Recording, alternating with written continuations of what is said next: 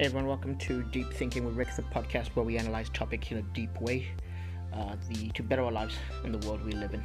I'm your host, Rick Matsoko Tere, and today, today's podcast, I'm talking about uh, my top five personal development books. Now, if you've been listening to the last 15 podcast episodes, can't believe we're up to 15, you will know that podcast, um, you know, for this podcast, personal development is a big thing that I'm into, and I really recommend it to anyone. It's the way of growing yourself and uh, not uh, bettering your life, and not needing to you know ask other people to do uh, to do things for you, to not need other people to do things for you. And one thing that's been a pivotal thing in me, I'd say I'd, I'd attribute almost all of any successes that I may have, seeming successes I may have, to you know personal development and books are one of the greatest ways of, of um, developing yourself personally. So i want to give you my top five. Now i'm going to start from the from number five and go down. I want to try that format to see what happens. Just giving you just books that are amazing. Now i'm giving you top five. Do you know how difficult it was for me to give you these top five because I am reading books all the time. There are different types of books, and i have tried to give you an assortment of books just so that it makes you uh, see, you know, like um, like a little bit of a, the different uh, the different advantages of the different genres of personal development books that are out there, and you know, just uh, books that mean different things to me at different times. So, without any further ado, let's get into it.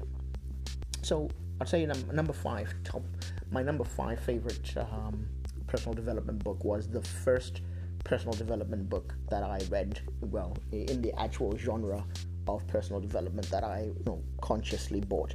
And that was a book by uh, a guy called Seth Godin, and it's called Linchpin How to Become Indispensable. Uh, this book was amazing because it really talks about how to look at your job differently. And instead of just uh, you know turning up and just doing the, regular things that are accepted, um, looking at your job as an art and looking at your business as an art is an amazing thing. Now, obviously, at the time, I was a young man, 20, no, 25, 26, and I just had a, you know, I was in a job, so that's where I applied it, and it just made me so much better. Linchpin, How to Become Indispensable by Seth Godin, definitely recommend it. So, my number four favorite book. So, my number four favorite book is uh, I'm gonna go for a biography. So this one is called The Snowball. Uh, you know, The Snowball. It's a book about Warren Buffett, and I think it was written by a lady called Alice Schroeder. I think, yeah.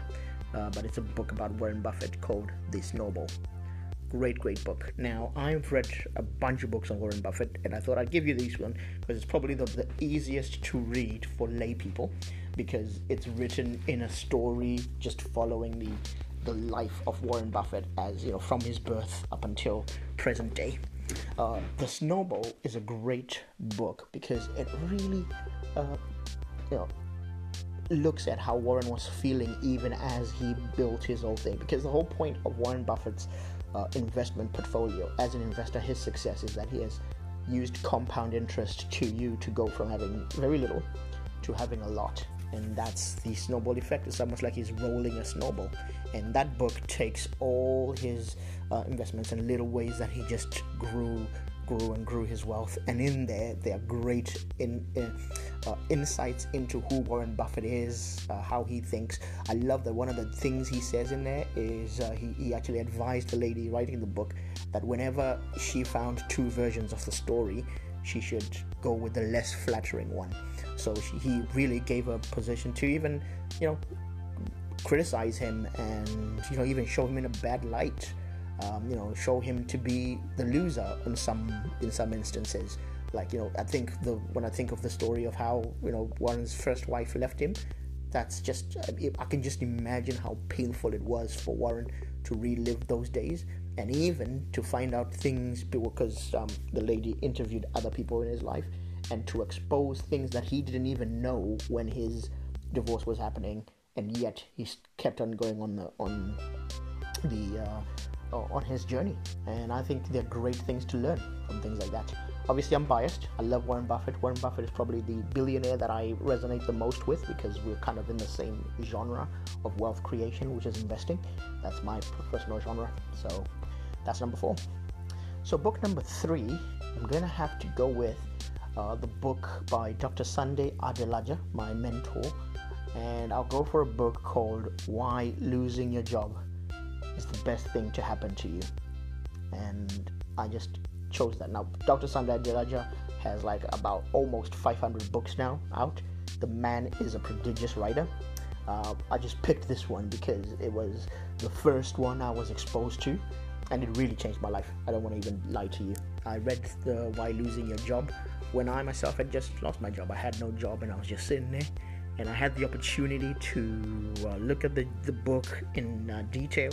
To this day, I wrote a detailed summary of the book, and every two months or so, I go through that summary and just refresh those things because it just helped me to understand the value of time and how to flip the script whenever you're in a bad situation like losing your job and instead of focusing on what you don't have focus on what you do have uh, i really recommend these books if you're going through something tough go and um, go in there allow yourself to even though dr Sunday Adelaja is a church pastor i love that he he challenges conventional religion and the man is just anti-religion to such an extent that it's so refreshing.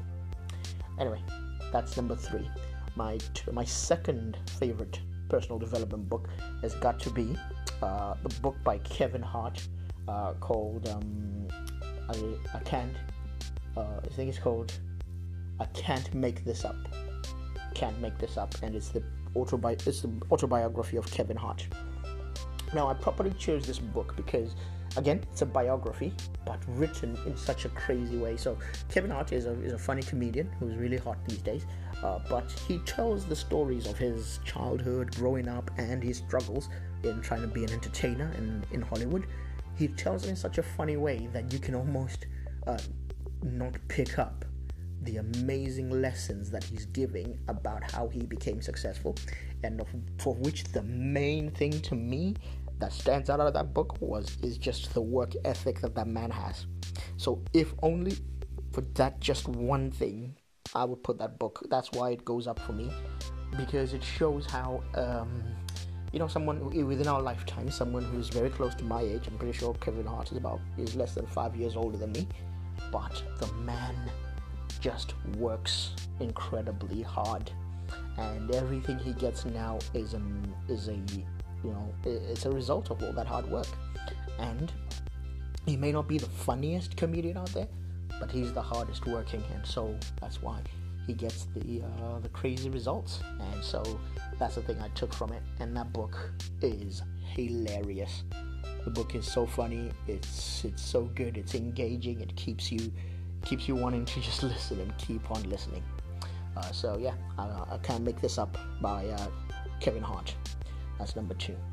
So, uh, book number, my favorite then, I would say the top one, my favorite personal development book. I guess would just have to be the Bible. Would just have to be the Bible. So I put this here for a reason, just to like jar you, because the Bible is the ultimate personal development book. Written more than thousands of years ago, this book has so much wisdom in it that you can, you know, people have been combing through it for millennia and still haven't even got a fraction of what the book is about. Most personal development books, because I've read a lot, they take concepts from the Bible, they just take out chapter and verse, maybe change out a few words, and they talk about it. The Bible has loads of stories that have different meanings. The Bible has incredible teaching and instruction the Bible like is such a book of truth. It doesn't cover up the the the, the, the, the bad that happened. You know, it's a historical book. It's just it's just incredible and it's a book obviously has a spiritual side to it. I love the Bible because the Bible can be read on so many different levels. You can read it as a narrative and understand all the different stories that happen. You can read it as a description of life and understand how to do life. Like I mean here, as a personal development book, all the different people in the Bible, characters in the Bible.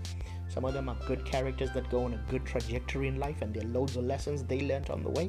Those lessons are shared with us, and some are bad, and even their bad, the bad decisions they took that took them to becoming villains of history, they're all in that book. the Bible goes on spiritual things and it just goes on. You can probably take almost any uh, Bible verse and have it like in like maybe four different interpretations. There are metaphors that it like talks about. It's so amazing. I've been reading the Bible since I was probably like, you know, maybe four or five and just just been going at it and I've never exhausted it. I still think I don't know anything about the book. There's still so much I go through. Uh, almost every day I open it, I learn something new. Uh, so you know that's why it's my top one. That's why it'll always be my top top book for personal development. So guys, you know that's uh, all I have for today's show. Uh, if you enjoyed it, would you mind giving us a good clap? Just click the clap button on the podcast. You can also subscribe to the podcast or follow us to just see our regular content. Have a good day now. Bye bye.